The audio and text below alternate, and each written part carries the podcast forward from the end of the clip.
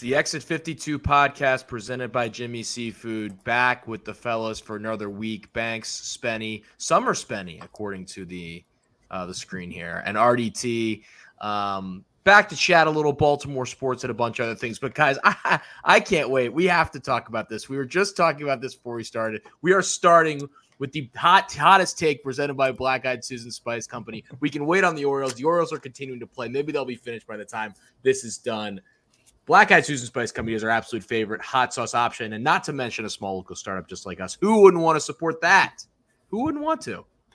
Try their small batch, ultra unique, many time award winning hot sauces and dry rubs today. They are proudly waving the best state flag in the country while supporting all of our state's teams. Black Eyed Susan Spice Company. How much can you get off? That's 10%. Use the promo code EXIT52 at checkout.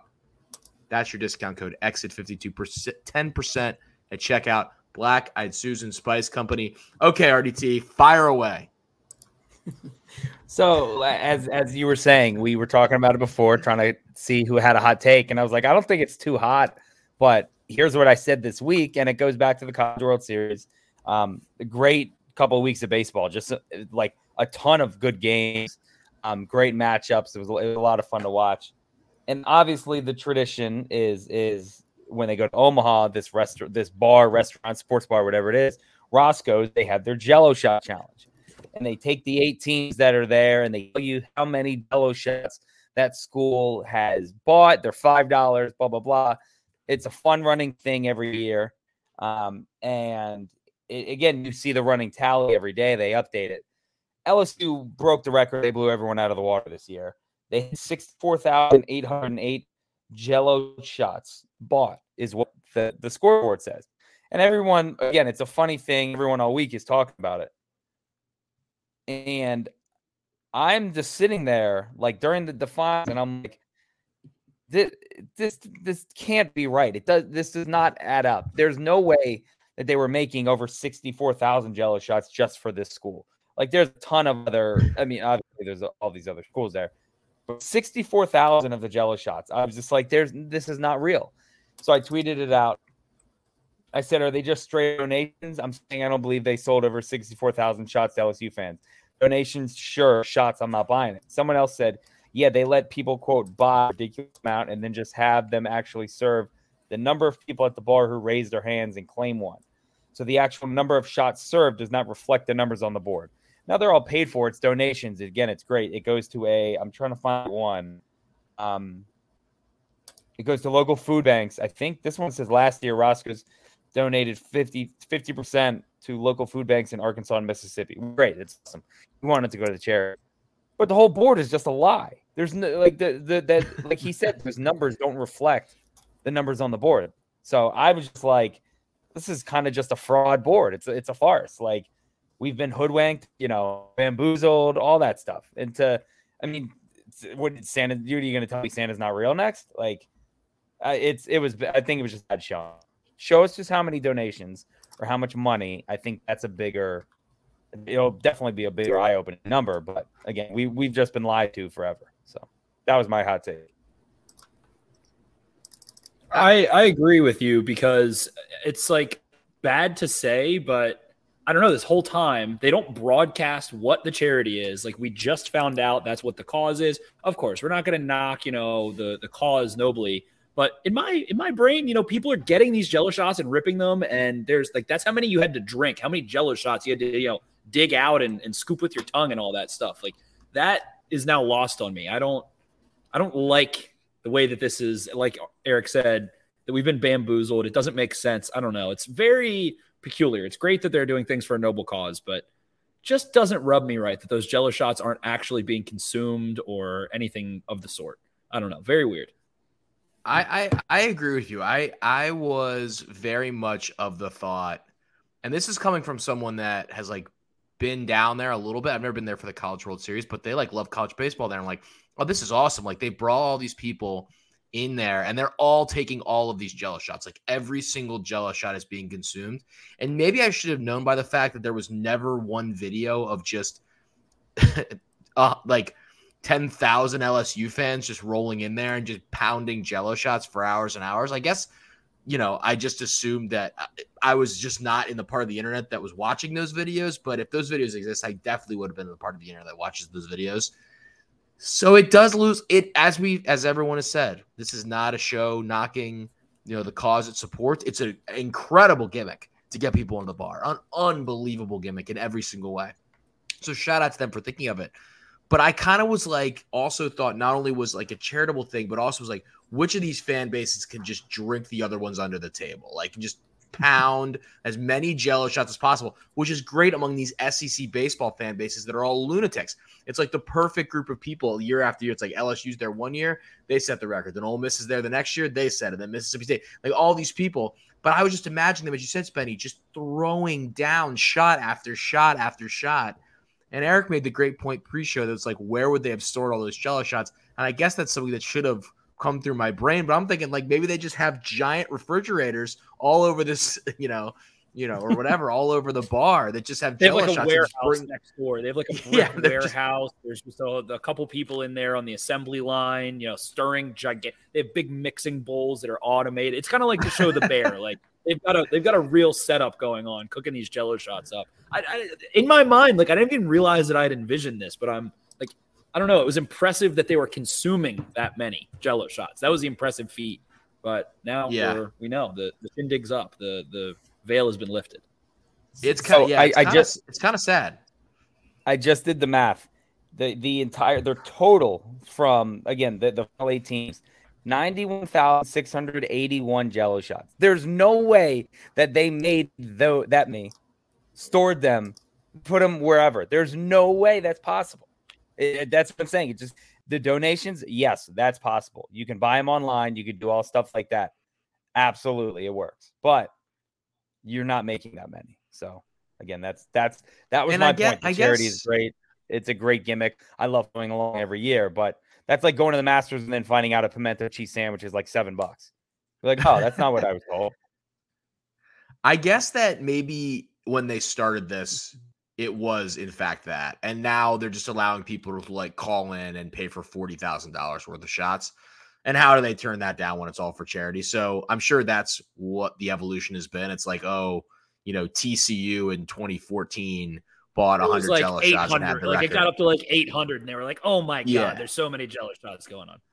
Yeah, and now they can't actually do that. But yeah, I, I that I I don't I somehow missed that tweet from you RDT, but I had this when we talked about this at the beginning. I had not really it had not really gone through my mind that they weren't having like sixty two thousand jealous shots. I just assumed that's what was happening. Which you know I what? Think... Spenny's face. He just, Orioles saw just it. Tied was- it up. Jordan, Jordan I was trying to wave my in a run. hand. Adam Frazier. The kids are never dead. Wow, after you, this RDT game's not declared them dead, declared them dead, What do you- said turn it off. Wave the white minutes. flag. He said half a dozen Yeah. times before we Yeah, started yeah, the podcast. absolutely. Never- Said the was team Told me, told me to the team stop was- watching. Cut it off, Spenny. Told, Cut yeah, it off. said, yeah, said I'm not even watching anymore. Turn it off. Said turn it off, Spenny. That's exactly what he said. Turn off the TV. I never. Now, not now on, we would have not on never camera. seen that. Sp- ah, it's it's in You've my got brain. It's three in the camera of my witnesses brain. here. Three witnesses that are Mm. absolutely Credible witnesses. very credible. Yeah, that only have your best No, interest at heart, but also have to hold you accountable. I will say I fired that off at like I think it was like eleven thirty on Saturday night because I was like I kind of want this out there, but I don't really want to get like attacked by LSU fans. So I was like, let me just send it, and then hopefully it just gets missed by them. But some people see it, and Let me tell You you, know, what, there's- if it gets into that, if that gets into that engagement, Jetstream though, you would have been, it would have been a nice, nice little piece of um uh engagement for you. You know, there's a solution to that. Is you finish it by just saying, "Let them play neck." Mm. Yeah, and just you know clear it out right there. This has been interesting to watch people just disappear from the screen. Spen as you guys sit here. I don't know if you're. Yeah, you and I have remained constant, and Eric and Brian are just filtering through. It's like an it's like an old Brita. It's like a college Brita that has never been replaced. They just keep slowly trickling on through and back. But yeah, I'm, I'm just perplexed. I'm quite perplexed overall. It does feel a little bit like you know finding out that that your parents, you know, it's being awake and catching your parents sticking that dollar bill under. But I think you nailed it perfectly. Uh, they're ultimately just grew out of proportion for them to manage the jello shot. So here we are, just a couple scumbags a thousand miles away ripping on this Yeah. wonderful charity. ripping on this, ripping on like one of the few things in sports that has like nothing wrong with it. We're just finding things wrong with it. Um, exactly. Yeah, but very fun. We'll get to back to the. I'm gonna at least get us back to the College World Series a little bit. Nick Caramelli, as Eric said, it was an awesome uh, few weeks of baseball. Um, Spenny, we'll see if our colleagues come back and join us here on the show to pull back the curtain here. They're just Eric and Brian are just disappearing off the screen as we go through.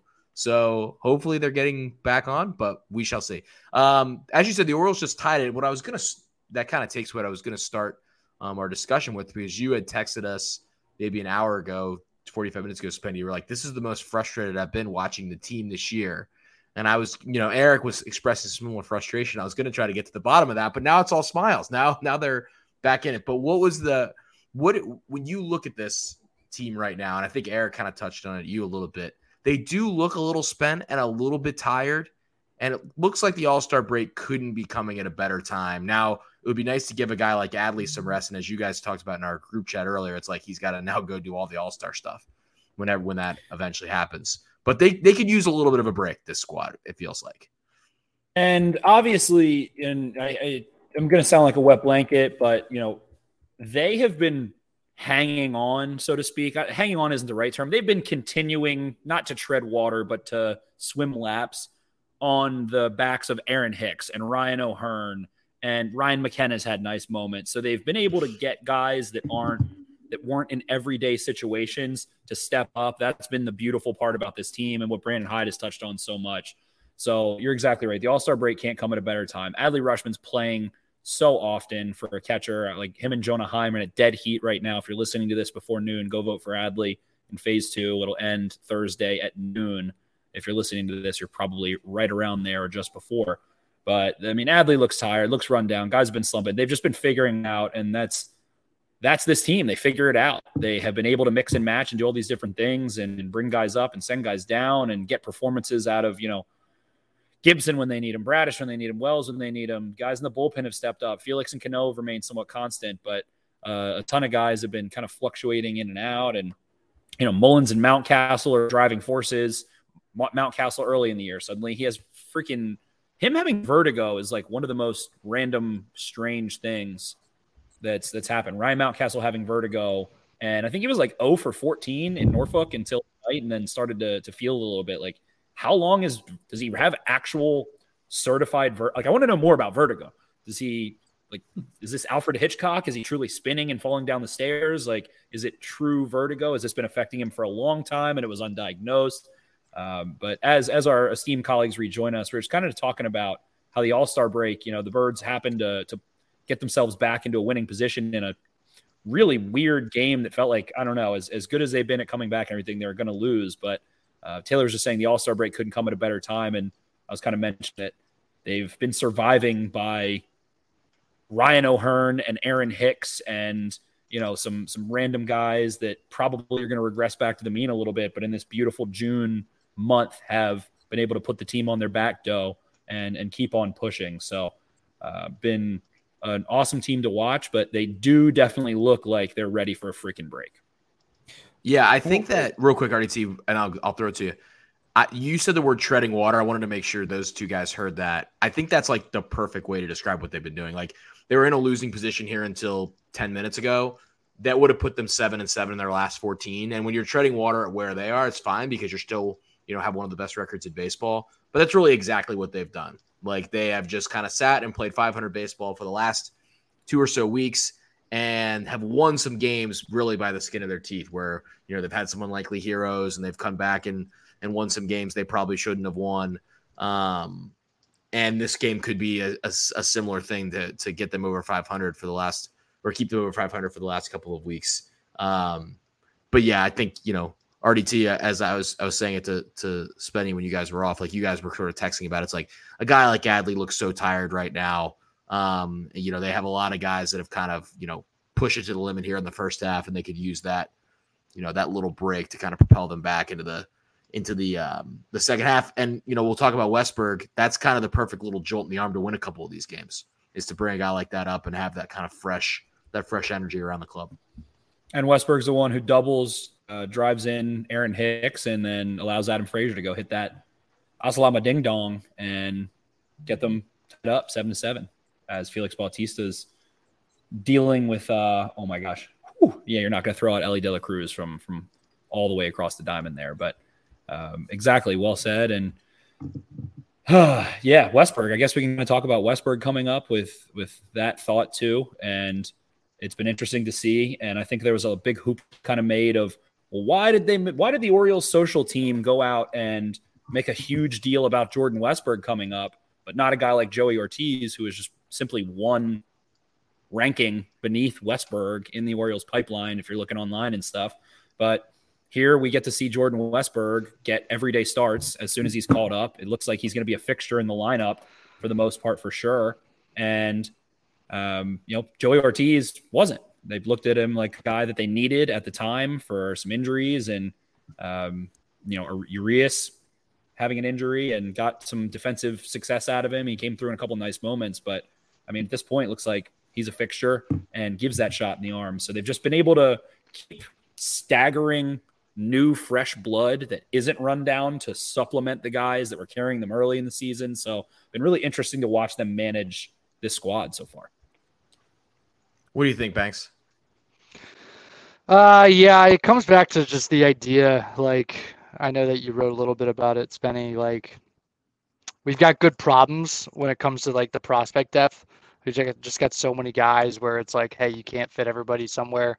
But it does say a lot. I mean, coming circling back to like the original discussion, like you have to have all these little one-off characters. Your guys that you you know are just not.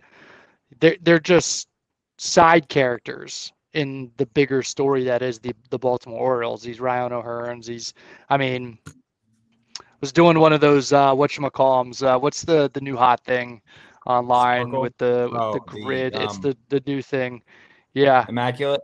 Oh no, that's not actually what we were just talking baseball with my friend and and it came up. But like Jimmy Paredes, like a classic example of a guy who just found himself in the mix in 2014 and he was just kind of a blur like for two or three months where he got hot and he was a piece. And you know when you figure out that he his magic has kind of been used up you, you just move him along because you know he's not in the long-term plans.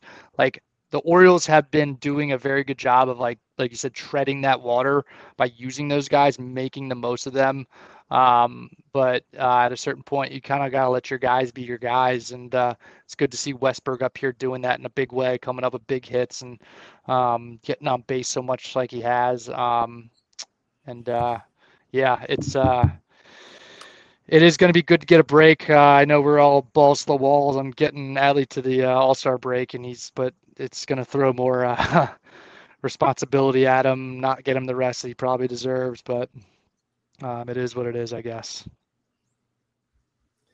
RDT? I I caught the last end of, of what you were saying, Brian. I think it's going to be, I was saying, whereas like Taylor, you talked about kind of the role guys, the Ryan O'Hearns and Hicks and all them. Every team needs those. And, and I'm sure he talked about, you know, like Steve Pearson in 2020, 2014. We talk about him and he led the team in war that year. It was a 94 win team. Like you need the guy because your big guys are going to slump. They're going to get hurt. They're going to just it, it's just baseball. It's what's going to happen. You need. And there he goes.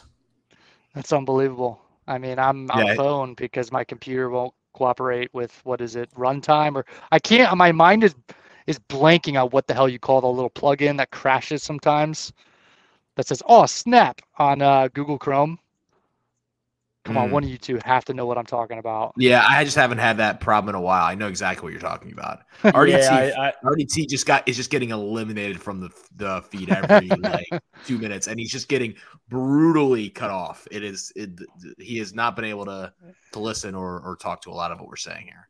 Um, so as we're as we're sitting here, runners on first and third, no outs. Felix gets a K, and this could be a truly special moment if he's able to get out of it. I'll, I'll tap on a little wood there, but it is uh it is high leverage, high leverage season right now. Adam Frazier with that two run blast. Jacob Calvin Meyer who's done a great job this year and every year. Adam Frazier entered Wednesday slashing an 847 OPS with a 317 average and high leverage moments, which obviously is going to go up after a game tying two run homer there late.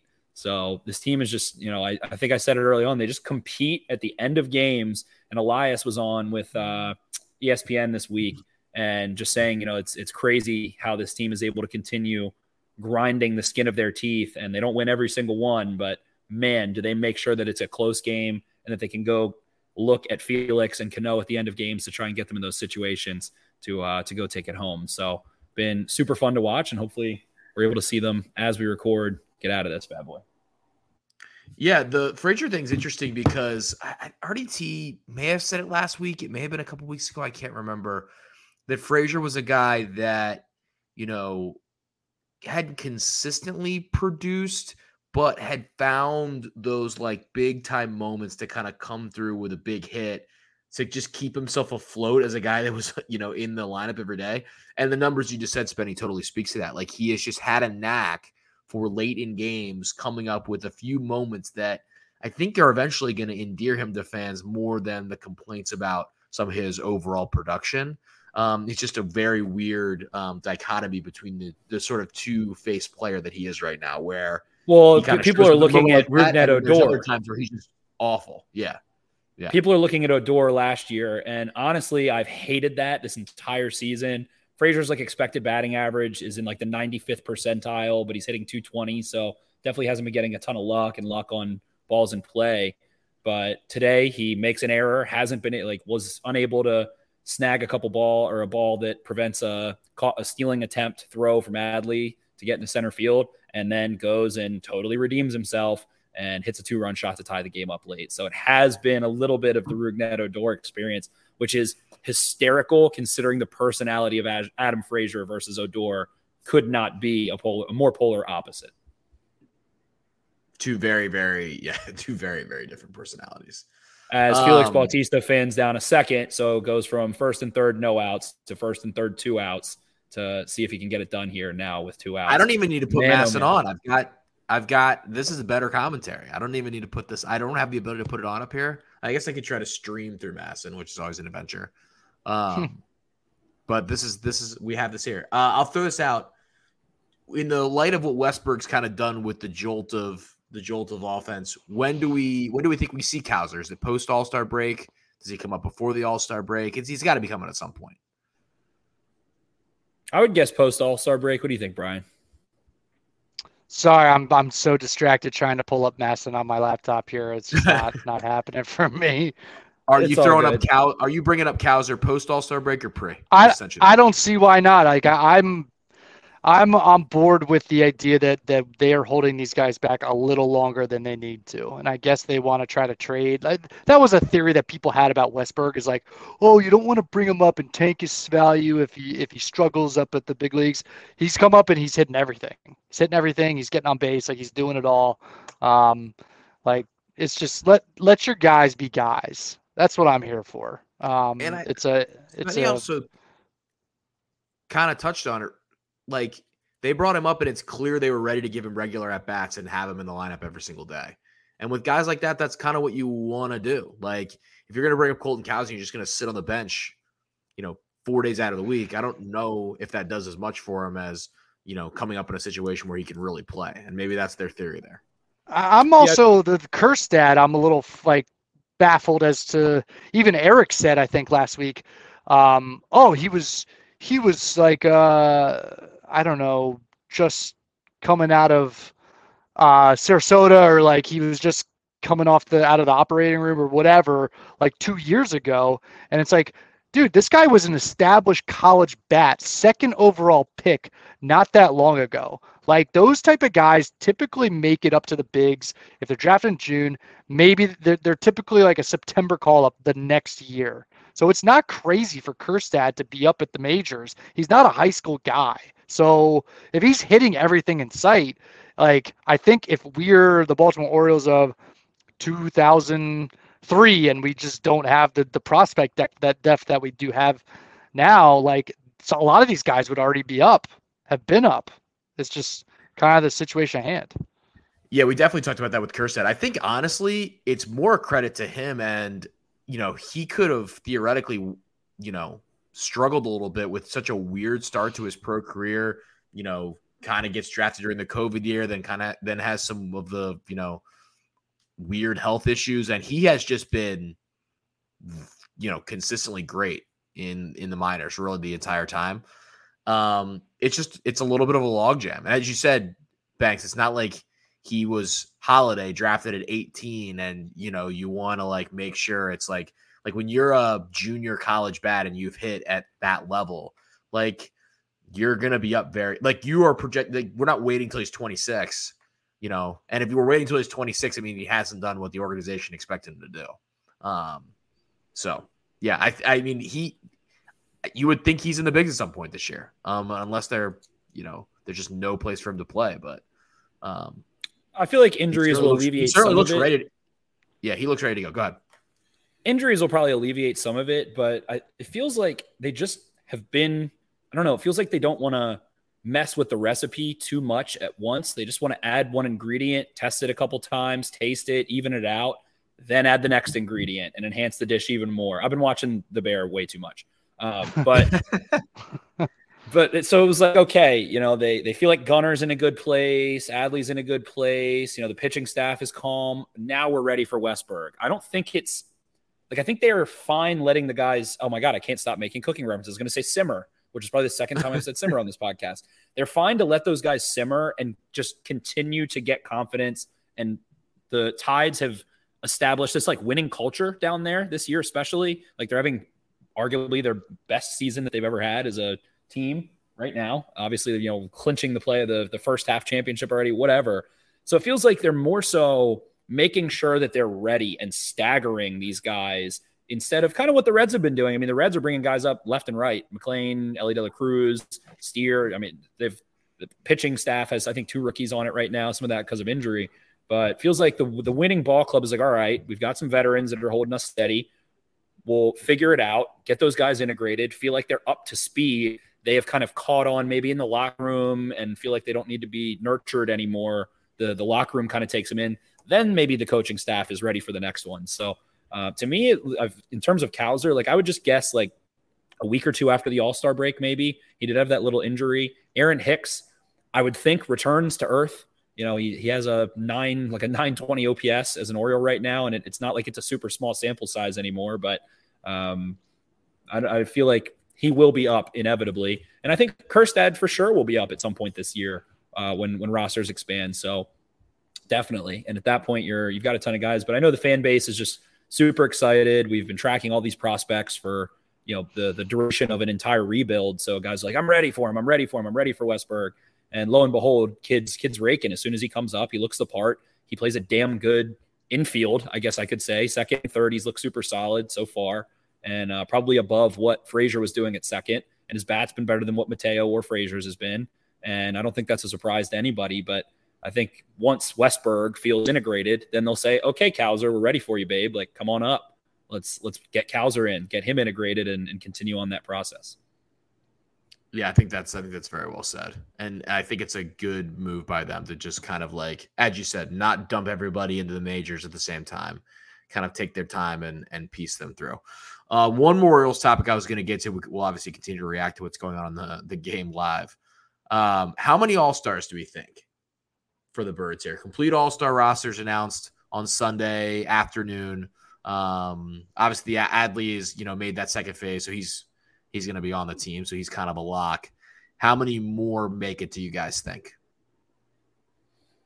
My if if I have, it's going to be two or three in my opinion, and I'm I'm going to go with two. I'm going to go with Felix and Adley, and I think everybody's going to hate it and be pissed off about it, and it's a nice motivating factor. I think the other would be Cano. I do not.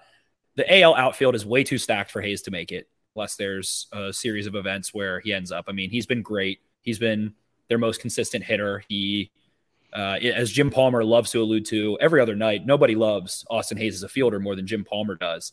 But he's potentially tracking as a gold glover. He's got a freaking cannon for an arm. But I mean, it's Adolis Garcia, it's Aaron Judge, Mike Trout. You know, I mean, the Mike, it's it's stacked in the AL outfield right now. So I think to Cano, maybe, but I would I would lean towards no on Cano. I don't know. There's quite a quite a stacked level of closers right now in the AL too. So maybe three, but I would go two.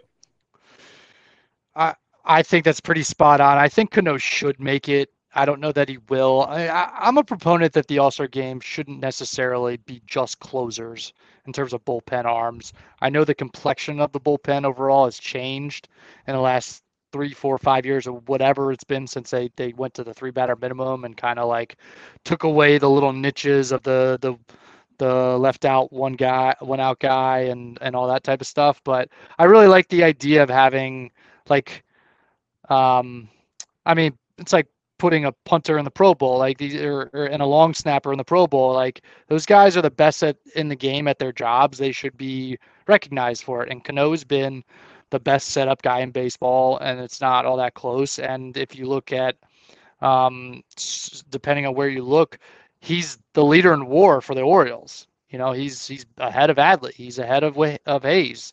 So um, he should be rewarded for it. I know that he's kind of tapered a little bit the last month or so, but he was so dominant in April and May that there's it's it's tough to justify not putting him on there.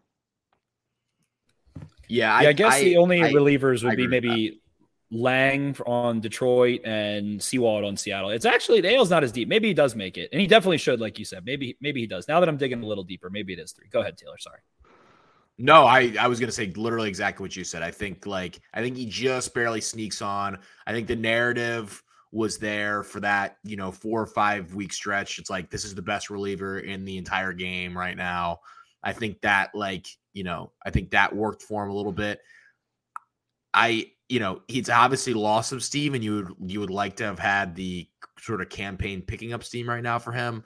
But I think ultimately he gets selected and and, and put on there. And as you said, I don't think Hays. I just don't think Hays has the juice to to to find his way on there. I just don't think enough people.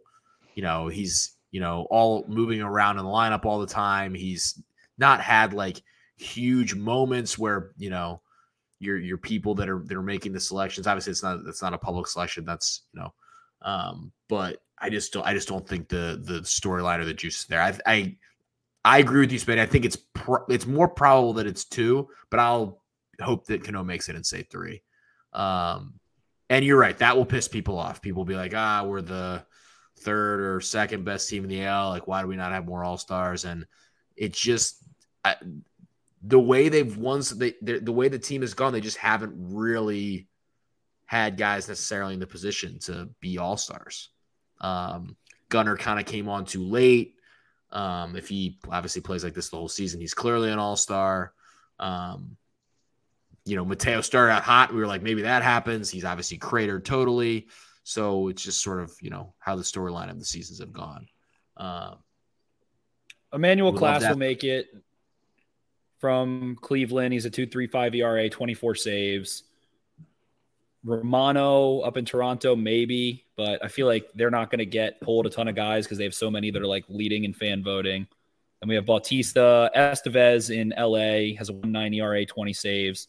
And the only guy in terms of holds that's up there is Erik Swanson, who's had a really nice year, 2.89 ERA, 0.91 whip. But I don't know. I feel like I feel like Cano picked up maybe Cano did pick up enough steam. I don't know.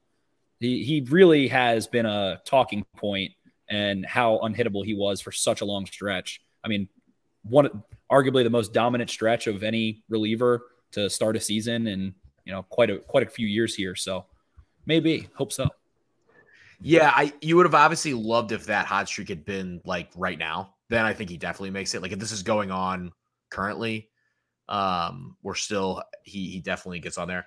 The other one who's sort of building a case who's not going to make it is is Cedric Mullins. The way he was playing I think he was sort of starting to build that all star case, and then he gets hurt and it goes away. So, if he was able don't... to keep up where he was right before that injury, he was entering that stratosphere of the acclaimed AL outfielders that have made it too hard for Hays. Hays is like not an all star; he's like an all pretty good. It's like an all good. Correct. Not not, yeah. not really having yeah. that star flavor right now. Hall of very. You've got to. You've got to destroy the wall down to make the All Star team if you're Austin Hays, and he's been great, but hasn't been otherworldly. You, you have to be, you have to do what Mullins did two years ago, and just be unbelievable to get it when you don't have a name. Um, especially like you said, Spenny, with how deep the AL All Star outfielders is, just not just a murder. I mean, you have Judge and Arozarena and Trout and all these guys. Um, we can briefly. I don't know if there's really no Ravens to talk. There's some OTAs. Odell Beckham's not at OTAs. There's some Lamar Jackson, or wasn't it OTAs? There's some Lamar, Lamar Jackson, Zay Flowers working out. People are excited about those videos. You know, you guys are our, our two authorities on Ravens Twitter right now that are certainly above me. So what do you got? Give me give me one Ravens uh, spot for both of you. I, talking about who is and isn't at OTAs is my favorite topic. It's the best topic. it's every every June, July. I get so giddy to get on here and and talk about who is and who isn't at something that's not mandatory. It's the best. Well, J.K. Dobbins wasn't. He seems quite unhappy. Brief points. J.K. Dobbins seems like he's uh, contentious about his contract and who knows what. He's been a quite a fussy kitty since his knee injury and, and like we said earlier, maybe even before it. Um, but things are quiet. I mean, who, who cares about that? It's fine. And I just think I think the story is that there isn't a story, and that's really nice. Like the Ravens Wired comes out, people are excited about that. People, like you said, Taylor, people are excited about clips and highlights and catches and fun, cool, nice, cute things. And it's nice. It's calm. It's quiet. The Orioles are playing good baseball. It's it's a nice time in Baltimore. Everyone's cool. I think everyone there, there's still the the absolute Twitter nutbags that are still like getting in debates on stuff daily, but I don't think the average, let's say, pretty active social media user, but not all the way in the loony bin, is is really too worried about the Ravens right now, even if they're a Ravens fan or not. So that is the story, and I think we might have said that last time. It's just been quiet you you wish them a good bill of health, and I'll, I'll tap on the desk there a, a, second time tonight, and hope that they're able to to rock and roll through training camp. The training camp schedule was released, so you can go check that out on BaltimoreRavens.com if you're looking into it and you want to attend some practices and things like that. So, um, yeah, nothing nothing too crazy going on. I had that eureka moment today where I looked at the calendar and I thought to myself, "Wait, whoa." we're like four weeks from training camp. Like football is it's not on our doorstep, but it's it's creeping up on us. And man, it, it, it when it shows up, it, it gets rolling pretty quick. So that's something to get fired up about. The smell of the August grass hasn't shifted yet, and the the humidity hasn't shifted. It is starting to get pretty humid, but that my whole life, I always I always there's the grass gets really lush and thick, or all, all around your town, all around wherever you are, and the the air starts to smell a little thick, and that's football season. That's how I like it. We're not quite there, but almost. So I was talking Ravens. Yeah. I guess. I mean, really, there's nothing, nothing too crazy. No, I, I think been... that's, I think that's a good summation of what's of what's going on. Um, Keegan Akin gets on. absolutely rocked. 10-7, 10-7 Reds. The, uh, top of the tenth here. So uh, I think it was a triple. I think it was maybe an Elly De La Cruz triple, if I'm not mistaken. And then TJ Friedl hits a two run shot. So it's 10 7. Akin's been playing well, throwing well lately, too. So, so hate that for him, but see if the Orioles can do some damage. Hopefully, he's able to get some outs here and uh, turn over, see if the Orioles can do the darn thing, starting with a runner on. Are you guys go to training camp, guys? First couple years at Baltimore Beatdown, I, I covered training camp uh, twice and went and I it's fun. I like it. It was fun because I'd never like I'd gone. I'm from Carroll County, and it used to be at McDaniel. It used to be at Western Maryland, now called mm-hmm. McDaniel. So my brothers used to take me and stuff when I was younger. That was nice, but I'd never gone like a bunch, like every day, and seen what that's like. It was a cool thing. It was super fun. Uh, the first year I did it was 2019, and that was fun because it was exciting. Lamar Jackson, everybody's like, you know, what's what's going to happen? Is he going to be a long term guy? What's going on? And saw Miles Boykin be a training camp superstar and stuff like that. So I'll probably get out to a couple. Um, not going to go to to all of them again, but it's uh, I, I don't know. I'm, I'm sick. Like I'm I'm sick of it. I'm sick of. I'm not sick. Like I, I love going to the practices. That's fun, but I'm sick of like talking about UDFA's in practice. I think generally in coverage of training camp and practices, like we we always and I think it's just because what fans want to consume is like players and names and like, what are the players doing? But I think the biggest thing you can pull away is trying to kind of in your mind over the, the duration of training camp, figure out how much time is being spent on what by the coaching staff. Like in 2019, they spent a ton of time in red zone passing, just a shitload of time doing red zone pass drills. The Ravens went and lit it up in red zone passing. Like I think you can try and spot where they're trying to emphasize really getting sharp. I think those things aren't talked about enough necessarily. And that's what's interesting to me. How is the coaching staff choosing to spend in what's now really limited time as opposed to 10, 15 years ago? It's half the time, half the contact of what they used to. So they really have to be efficient in how they allocate their practice time. So that's what I, I like to dial in on. But hard to do that if you're not there every day. Yeah. Yeah, I've I, I have not been to training camp in many, many years. I McDaniel College was also Jimbo took me out there a couple times. Uh, I was not really focused on whether they're working on red zone this, red zone that. Um, more so just trying to get Devard Darling's autograph and shit like that. So um, yeah, no, they're not exactly handing out press passes or anything related to that to uh, to banks from over at Barstool Sports or at least not years ago when I maybe had more time to kind of jump into that type of thing. But uh, hey, maybe maybe that's something we can we can try to look into here for Exit 52.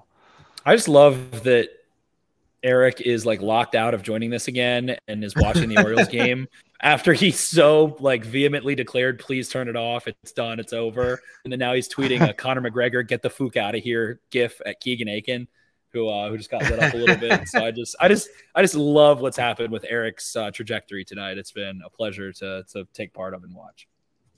Yeah, this is this has been a, a difficulty for um, Eric, who is trying. I don't even know if it's worth getting into why he can't join and continue to talk, but we will not we will not be hearing from him for the rest of the show. Well, maybe until the end no. he has to come on and end the recording. Um, but uh, yeah, Eric Eric is out. Eric is out. So uh, people will hear his takes next week on the X2 podcast. So uh, let's Tony, get to our Tony Santander gets a look. Go ahead, Taylor. Go ahead. No, go ahead. No, no, hit it. Let's, let's Tony Tony Santander. It's just turned into an absolute. It's absolute mayhem in Camden right now. Tony jumps for a ball he didn't need to jump for. Ends up not needing to at all. That has been. I'm like. He's an early crazy. jumper. He definitely is, but it's just like I've seen so many of those in the last like two or three weeks, and like Bleacher Report will tweet it out and be like, "Oh my god, look at this!" And it's just like the classic "I didn't need to jump, but I didn't know where the wall was" move, and I'm I'm just over it. I'm, that, that that's alwaysable in baseball. That's evergreen content. They you always got to jump a little bit just to make sure you you get up there, even if it's right at your shoulder level. Him in that little corner there where the the grounds crew hangs out. He's It's an He'll be like falling over, cl- like sticking his fingers through the wire, like clawing it. It's it's great. I love it. Uh, take the good with the bad with Tony Stakes. Early jumper is a great way to describe him. that does happen. I hadn't thought about that much, but that definitely does happen. All right, let's get into it. Starting five draft presented by Fed Thrill. Um, you can get uh, use the promo code X52 um, to get a discount at checkout. Um, no better time to have Fed Thrill sunglasses right now. When it's not thunderstorming outside, it is very sunny, and you need to block that sun with your Fed Thrill sunglasses. Tons of styles inspired by the area, the local teams. They do a great job over Fed Thrill, another locally owned business. So very much appreciate them. Use the promo code Exit52 at checkout um, to get the discount there. All right, in honor of the summer we are drafting barbecue things, um, is I believe what we settled on here. Um, not meaning, meaning not just not just food alone, but it can be nope. food. It's the best of the barbecue. I think that's the best. I think that's the way to put it. The best of that's the barbecue and the barbecue way to put being it. an event. That's an event, not just a, a grill. The best of the barbecue is very, very, very well said. Um, unfortunately, RDT was going to have the first pick in this draft, but he is now so he uh, got randomized into the first pick, but he's no longer drafting, so that's that's tough for him. Uh, I will have the first pick. Spenny has the second pick. Um, Brian, you have the last pick. It's a little convenient. A, yeah, yeah, it is. It is, and I I have not had the first pick in a while. Um, and RD, RDT has had it in a few drafts. You had the last. You had it. Um, you had it last week though, Brian. Um, all right, so barbecue, bar, the best of the barbecue starting five draft presented by fed thrill. Um, and it's funny we said stay away from the grill, but I am going right to the grill. Um, I'm saying when the burgers go on the grill, when the burgers hit the grill, the burgers and dogs, when things hit the grill, that's that's my uh, that's my pick. That's my pick to start it off because that's that's just the crux of that's the crux of what's going on. Yes, the sizzle, you know, when the grill gets powered on, it's like, oh, bring the stuff over, let's put it on. That's that's my that's my starting pick. I, I can definitely live with that one. That initial that initial that's when you know you're you're ready to rock and roll. I'm trying to think of the right way to put this. I'm gonna go dads being dads or like dads dads chatting with dads. I need multiple dads and they're just ready to go. They're ready to talk about the meat. They got their beers in hand. They're, you know, I'm not gonna I'm not gonna name some of the more specific things in this because I don't want to steal from anyone else's thunder. But just like when dads are feeling themselves at the barbecue, they're they're ready to go. It's gonna be a day. They're ready to like have one eye on the kids, one eye on the cooler, you know, ready to, to get going, talk about the, the golf game, talk about, you know, the teams that they like in their area that are pissing them off and what coaches need to be fired. You know, they're wearing their, their short sleeve button ups and uh, their jean shorts in there. They're just ready to go. So just dads being dads at the barbecue is, is a, a great vibe. Where'd you get that ground beef? It's just people exactly. asking people asking questions. Yeah. Exactly hover around the grill kind of thing. Yeah, they slowly well, you know, they slowly condense into the area of the deck where the grill is, and like you know they're whispering a little one, bit to each other. If one dad's doing the grilling, it's like silently judging if you think you're better at what they're doing than they are. That's definitely happening. Banks, you have two. Uh, I I should have done a little bit of prep on this draft. I thought I'd be able to just wing it and come up with some good stuff on the fly. but here, um, I'm gonna I'm gonna grab wiffle ball right off the bat here. No pun intended, but totally intended. Um, love a good game of wiffle ball. Love getting the the girls and, and guys out there um, throwing some some nasty breaking balls. Uh, it's uh, it's a great pastime, always has been. Um, nobody takes it too seriously, um, and it always never seems to be a. It's one of those activities that never seems to have like a true end to it. Like you don't typically play X amount of innings. It just it just kind of ends when you, you just feel like you've had enough of it. Yep. It makes in a home fair. run derby, maybe. Once everybody's got a little sweat on their neck, that's when you know you've had a true wiffle ball. Like everybody's got a sweat, get a little grass on them, get a little rough. I like that. Yeah, absolutely. Um, I guess that um, brings it back to me. Or no, you have two. There you go. Yep. No, no, I have another one. And so the little spiel I I went off on to start that pick was was really just a method for me to buy some time on this second pick. Uh, I'm gonna go with uh, with with with the sunshine. I'm just soaking up some rays.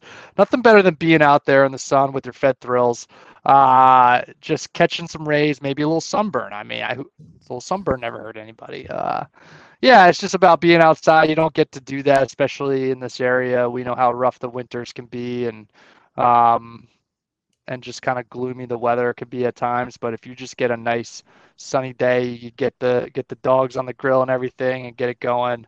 It's just a great vibe out there in the sunshine get a nice schwitz going, get a little sun, soaking up the sun. Who doesn't love it? Mm-hmm. Yeah, pop a couple buttons, you know, maybe pop pop top. Who knows? Hell yeah! Speaking Good of popping tops, for my my second pick, I'm gonna go bottled beer specifically. Like I love a freezing cold bottled beer at the barbecue.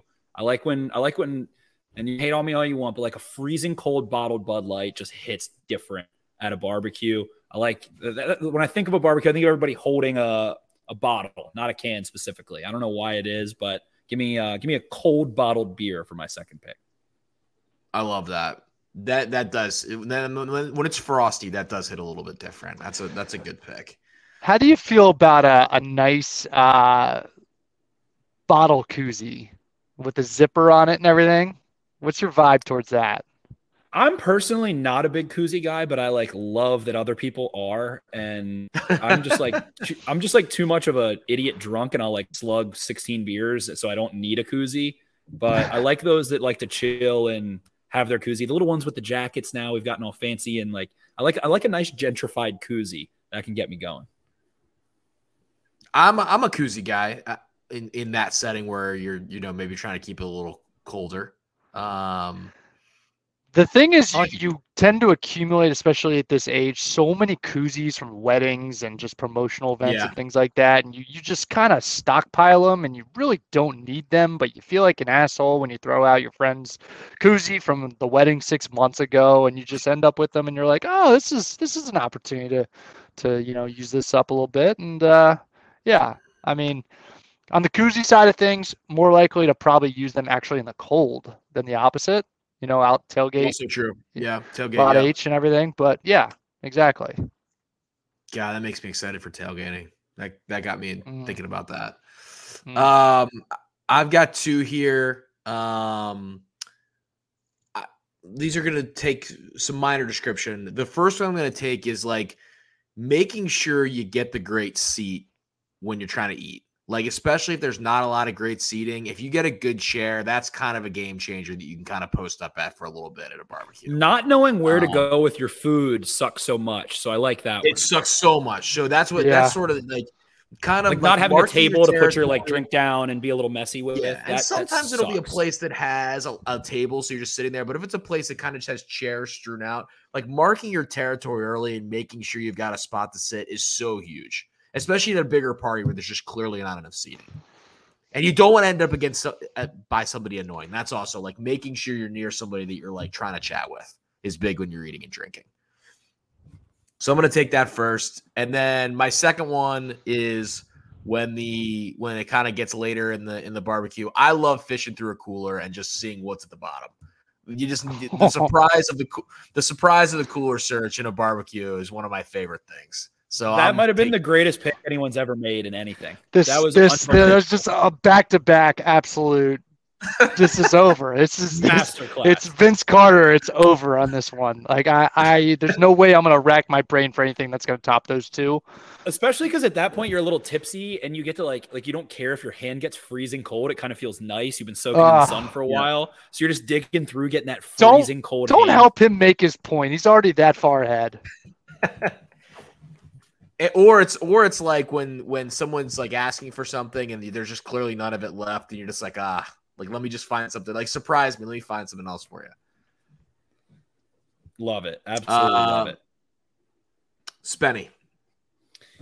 I'm gonna go with sausage.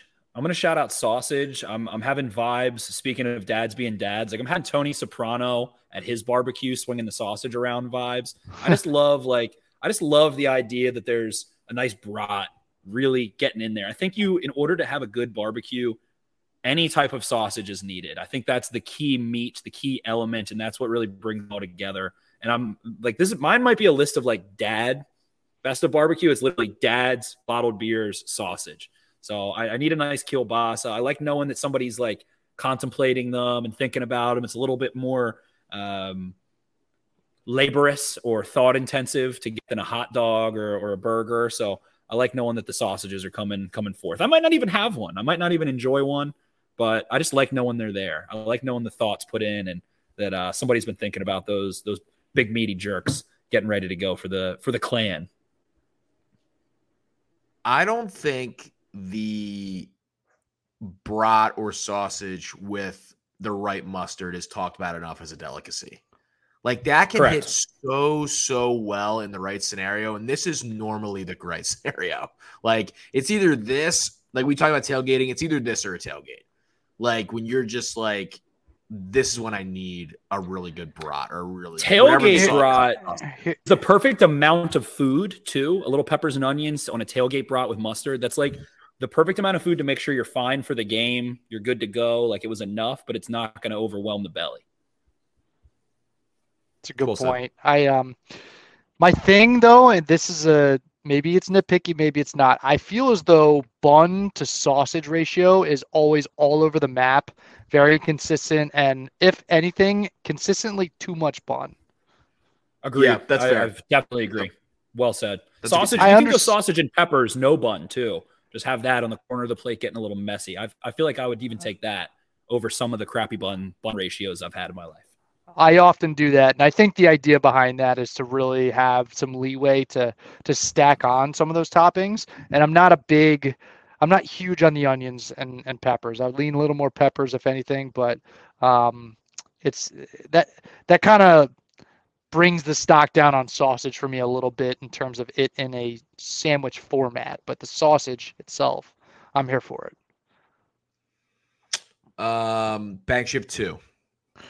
I'm gonna take s'mores. I think it's a chalky pick, but it should be taken here at some point. Um, it's a nice little nightcap towards the end of the night. You know, you're gonna see. You always see the marshmallows in the corner towards the beginning of the day, and you just kind of feel good, warm and gooey inside, like knowing, oh yeah, the, these are in the mix later. That, those are gonna hit um, towards that twilight hour, and uh, you know, it, it's it's it's tough not to to get involved with something like that when it's when it's put in front of you.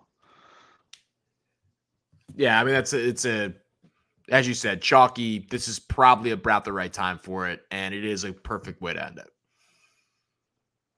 Sure. Hmm. Let me think on this one. Between a couple of things.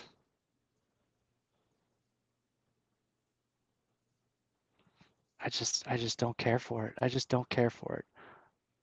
And I've already taken a long game.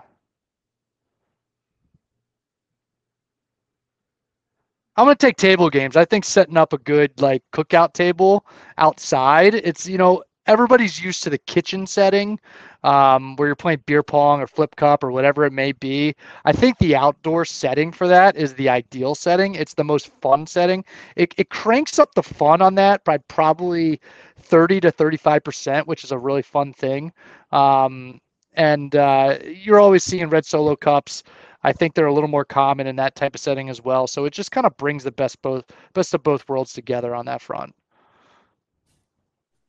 I agree, I and that's that's, that's a great point to transition into the evening from the day too. Get the table games going. That's where like the you know that's where the kids start to go home a little bit. The kids that have been crying. I, I almost picked kids that are crying, and then I like decided against it. I kind of like to hear that, but like that's when like the the witching hour happens, and like the the the best friends are gonna stay, like the crew is gonna stay, and some of the people that you that like came all the way down for it, and it's too far for them to go home or whatever like the sleepover squad stays, yeah. then everybody else settles. The table games kind of phase that out, or like the table games come on right after that point, or somewhere around there. That's that's a great part of the day.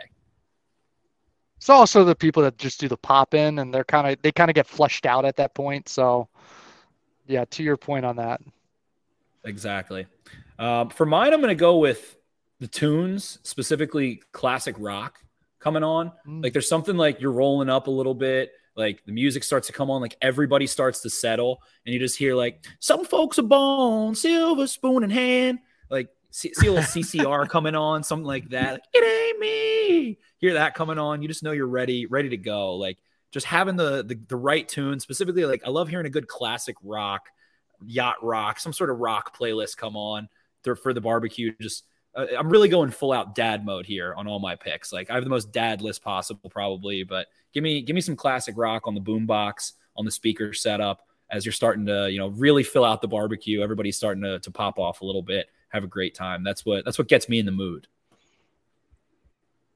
I like that. I like that. When the when the aux is being done right with whatever the vibe is, that is one of the best things. Exactly. Exactly. Exactly. That's the best yeah. way to put it. The right tunes are on. Yeah. Um, I am between three different picks.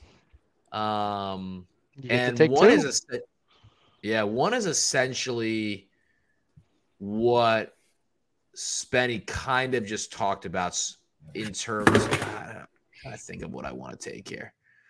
Um, mm, I'm gonna take that. You essentially just described it, Spenny, really, really well. And as you're describing it, I was like, I hope he doesn't just take this when the riffraff departs. I mean, when the riffraff departs, that is when the, the party really gets going.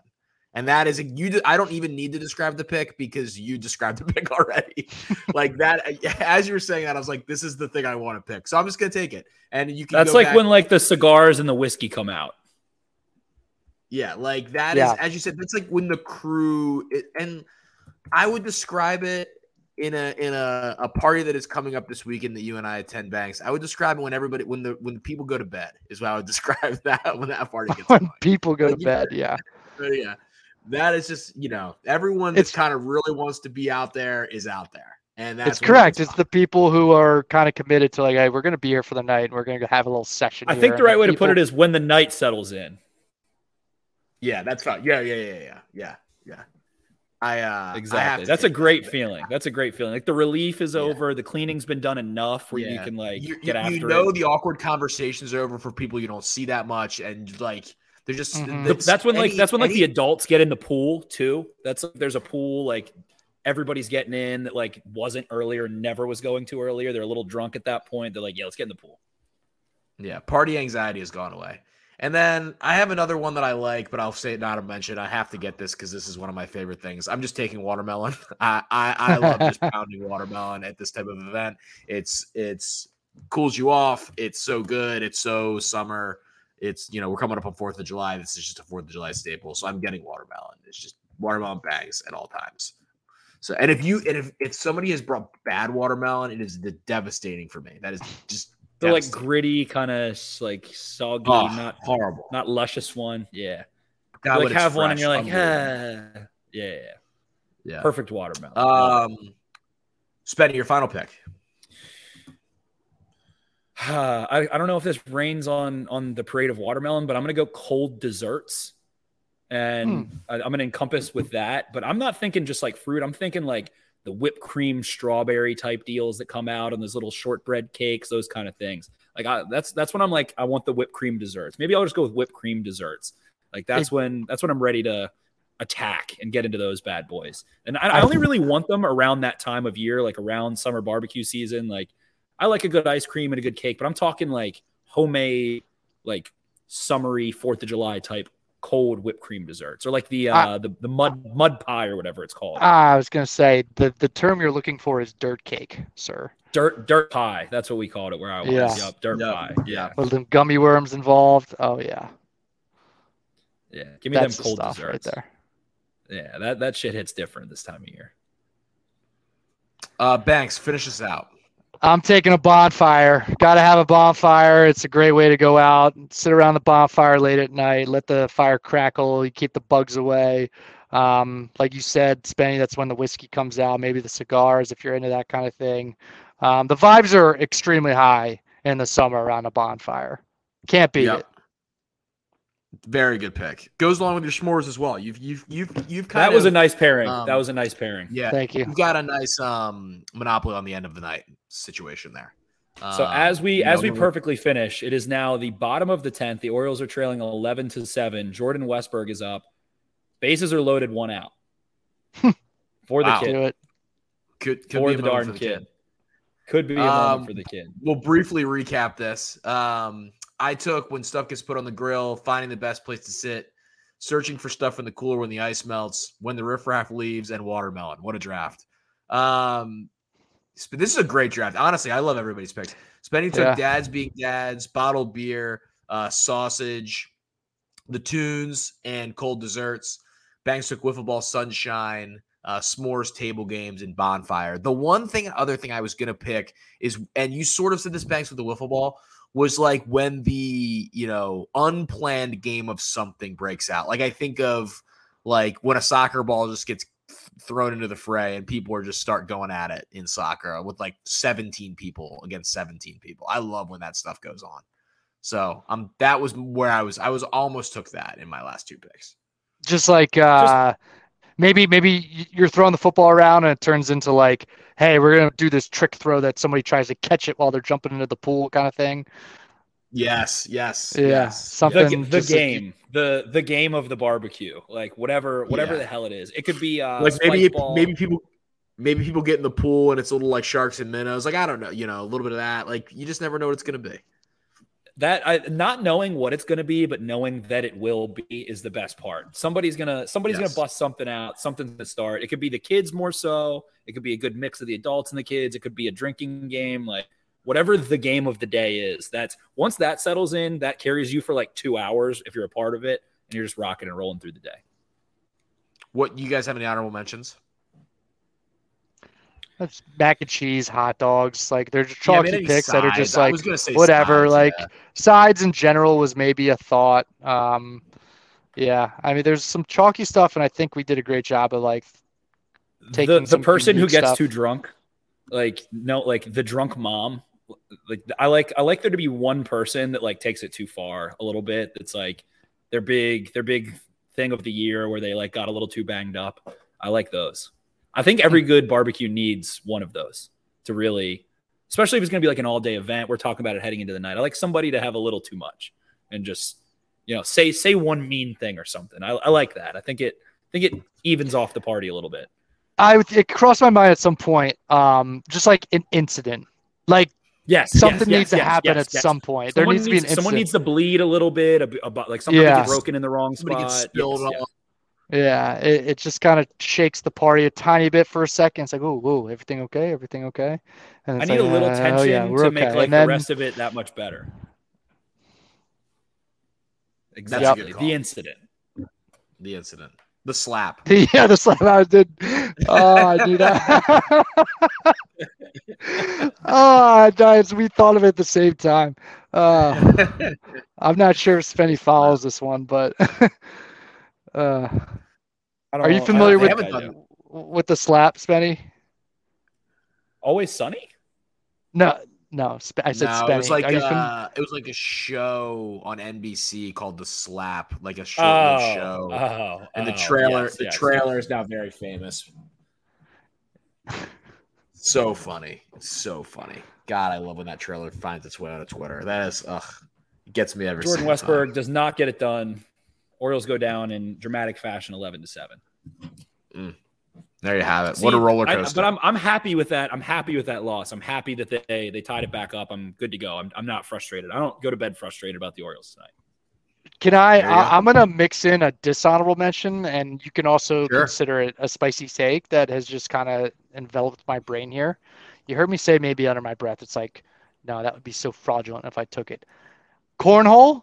I think cornhole is so overrated and just tired, and people who get super fired up about it. I'm just like tired of it. I'm like, it, I, I get it's like a very simplistic and and uh, drink while you do it kind of game, but like, I'm just, uh, you can't make it through a cookout without somebody just being like, anybody want to jump on? Anybody? Anybody want cornhole? Toss some Yeah, bags. bro? Anybody want to toss some Yeah. bag? Yeah, let's toss. And, I, and I'm like, no, dude, uh, I'm okay. I'm gonna I'm gonna pass like I I do li- every I single like- time. I like cornhole, um, but I think it gets to a point where everyone's so intense about it that it's just not. It's unfun in that scenario. Like it's it's it's right now. Were you there, Banks, when me and Anthony played outdoors at Wayward, where we were just trying trying to have fun playing cornhole? We had that group of people come up that were just absolute hardos playing. It's like that's not fun anymore. It's like, come on. I, I don't I wasn't there for that one, but I I, I can Mm. picture that scenario for sure. Yeah, and that's sort of what you're kind of describing. It also Yeah. like I think it's like a thing that adult like adults think that like younger people want to play, so they just like buy cornhole boards and they're like, oh, like why aren't you guys like getting on the cornhole boards? And it's like you bought like twenty dollar Walmart cornhole boards and they just it's not fun because these boards are horrible. So like let's not play this game when there's other things we could be doing. It's like a little But I do like subculture cornhole. that that's there. That's like uh, like that. the Cornhole. game I, I itself, couldn't it's agree like more with fine. you, I'm glad. This is I've got pickleball that's also in like a s- like a similar direction where but that's just fatigue right now. I'm just that's I got pickleball pickleball's over, a fatiguing. Pickleball's fun. overload. Yeah, I get I've actually it. never but- played pickleball once, so I can't comment. But cornhole couldn't agree more with you. It's tired. It like be. I'll I'll I'm, I'll gladly play every single time. But I like the last like 15 times I've played. I'm like I don't care about this. I'm I don't care. I, I don't. I simply don't. There's more. Yeah. There's 50 more fun games that can be played in very similar fashion, in my opinion, to cornhole. I just And don't it's like. the- it's the guy that loves the cornhole too much that I think is what Yes, drives me away. correct. That's exactly Correct. it. And it's their entire personality in that particular setting. In that then you moment, always they get are the, the- the- cornhole guy. The girl who's like pretty good at it and it like or at least can hold their own and they're super like excited to get in the mix and they just want to hang out with the boys and like make that their thing for the party and it's like it's just no no no thanks Couldn't couldn't think that- agree more with that. I'm glad that we made it good. without without that happening. And I I also feel like Eric definitely would have picked it.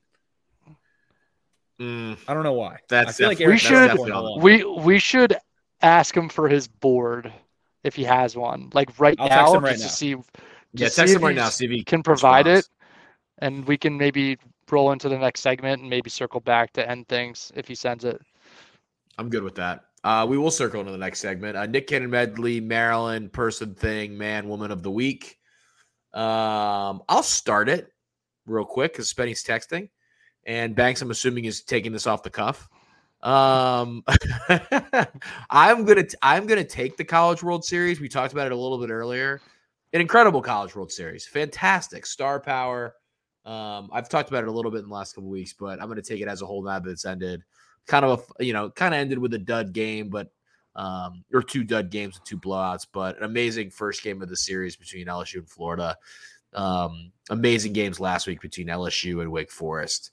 Um, and and it showed in the ratings the most viewed um, game three there. I think potentially on record um, between LSU and Florida. LSU is a powerhouse from a popularity standpoint right now. College baseball in a very good place. The two most watched baseball games of the year are the WBC final and the College World Series Game Three final. Pretty interesting for MLB to look at those two numbers.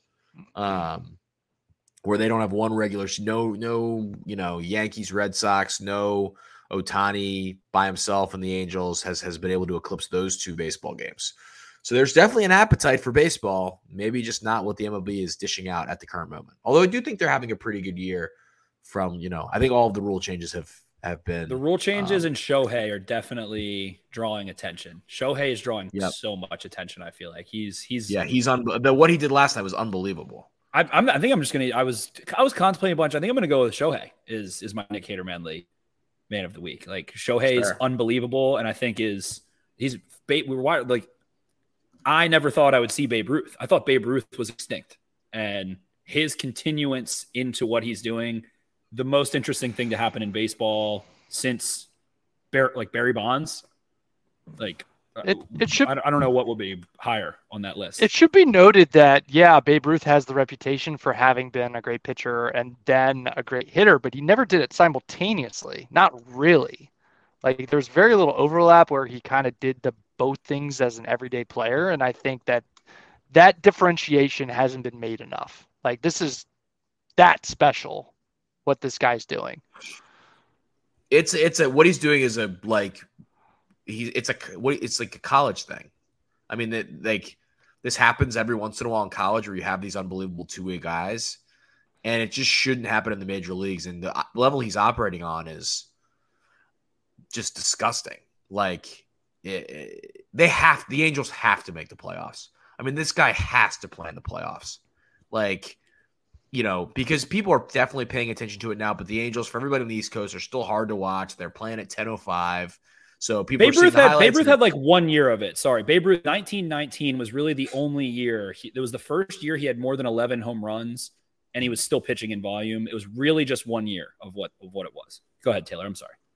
No, you're good. That no, that was a good break in. I, I, I just this guy has to play on the biggest stage, and this goes back to somewhat of my angel shtick all the time. But like this team, and and they're playing well. They're 44 and 37.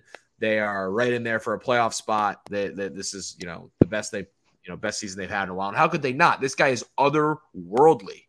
Like, um, yeah, they, they just they have to be in there because it just elevates the game even more.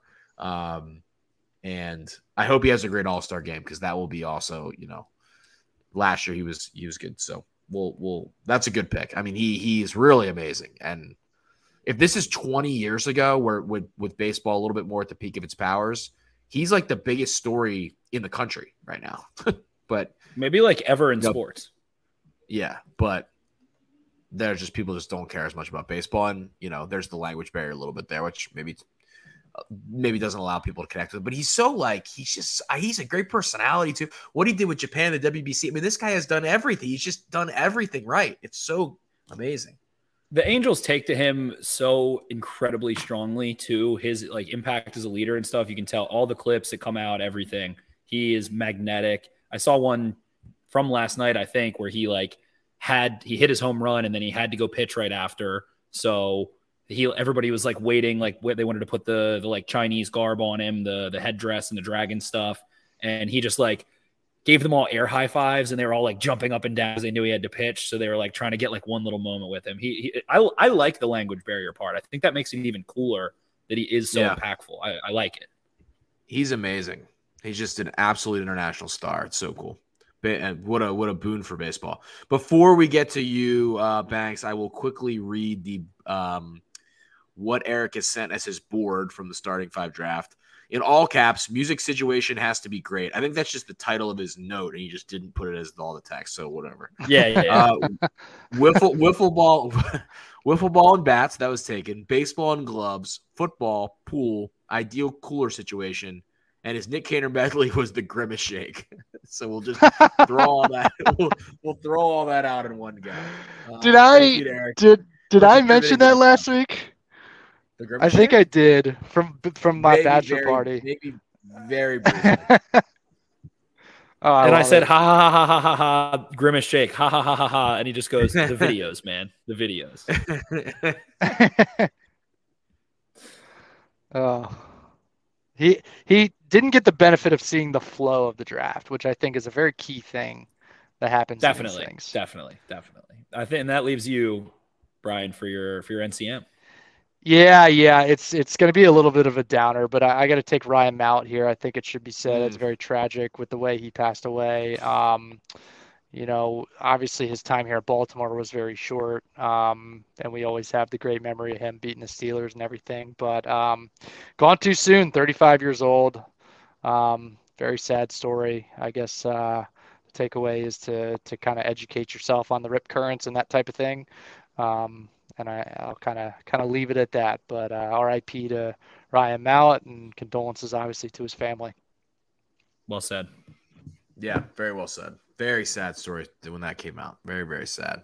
Thoughts with thoughts and prayers with him and his family over there. Um, that, that was very, very sad. Any honorable mentions very quickly? Jordan Westburg, welcome, Sure. welcome. Sure. Kid, uh, kid, kid smacked the ball around today. I think he went two for five with a double, another RBI, maybe, maybe two RBIs. What do we got here? Yeah. scored a run, drove in one, and uh, look, Drove looks in the another part. tonight. Yeah. Welcome, welcome, welcome, Jordan. We'll take an honorable mention with uh, Grimace Shake. deserved. Deserved. Um, have my you had it? I haven't. I haven't give it been a near- go. I, I just haven't been doing it. I may get it. Um, I wouldn't trust that some- that McDonald's. which one? You know which one. You know which No, one. I'm not what do you that mean McDonald's. which No, no. one? Oh, not that one. That one just doesn't I even may- exist. That one doesn't exist. It doesn't. I may get it at some point in the beach when I end up going to the beach over Fourth of July. I may that may be I dabble in it there. That feels like the play. Um, but yeah, that yeah. I so that that did not register. That went over my head for a second, then whooshed back to the front of my face. Yeah, that's a tough. That's a tough scene over there.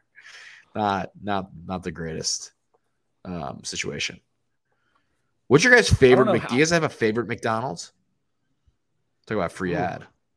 Good I just like any any really small town that like wherever the fast food joints in town are like a serious job that like people respect.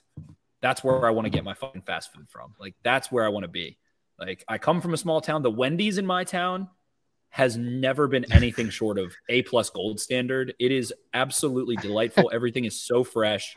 Even like from the junior bacon cheeseburger, even if you want to get a a, a more modern, the like bacon pretzel heart attack pub burger, which I have had like six times and it is so good. But just give me a small town, like you're driving through Pennsylvania going somewhere and you like pull off into a really small town, usually hits right. Big city So- sucks. I think the Wendy's in my hometown still has the '90s sunroom uh, layout to Mm. it. So that, I, that's got to be noted. But I do have a favorite McDonald's. It's the Mount Airy McDonald's. It's the halfway point between where I grew up and where my grandparents lived. So it was often a meeting point for the drop-offs, or you generally get a nice McDonald's meal when you're there.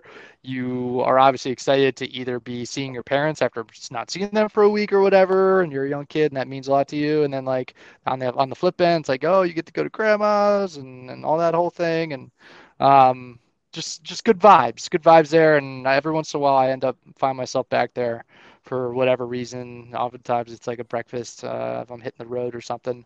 Um, and uh, the service is always uh, magnificent. Yeah. So just Uh, that's Like my. you said, I, I is- appreciate the nostalgia, but I that's my one of my most hated, like top three most hated. Really? I've had Really? terrible, terrible Wow. experiences there.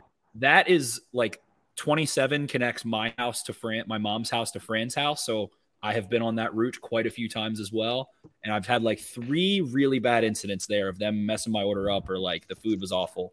But uh, the I- I- nostalgic aspect is is far beyond my my qualms with that McDonald's. I, I, I do have to admit the Chick Fil A moving in there across the parking lot is mayhem, fucking mayhem. It's it's, a mayhem. game changer. They've got the sliding door at the end that, that the newer McDonald's have. Like they they walk your your meal like straight out of the line through the sliding door. It's such an operation. I'm here for it. I will briefly touch on that. This McDonald's operationally is very hit or miss, but the College Park McDonald's is great for me either from a it's I'm up late and we just had a great win and I'm excited where I'm just mashing the food and I'm excited about what we just did, or it's the um I'm crying into it after a good loss, but it's making me feel better because McDonald's is good.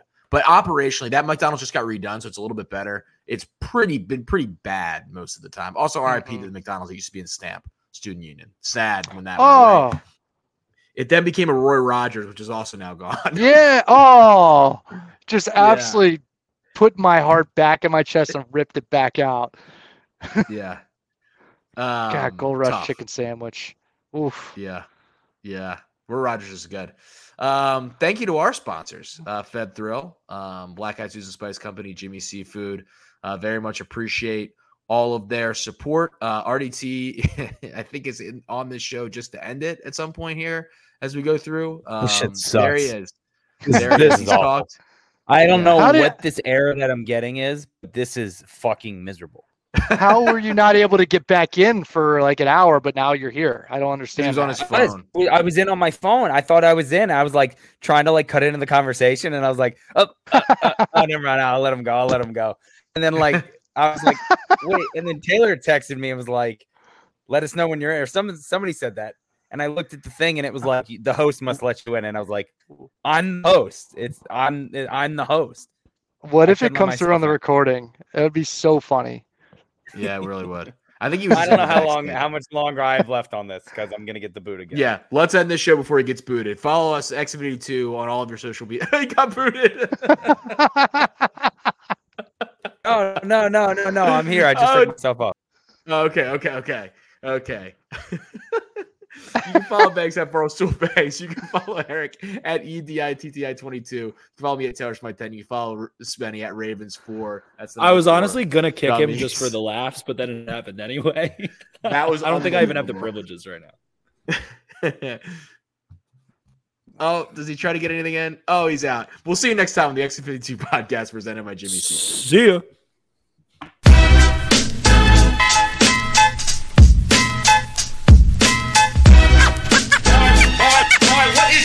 Do when you grow up?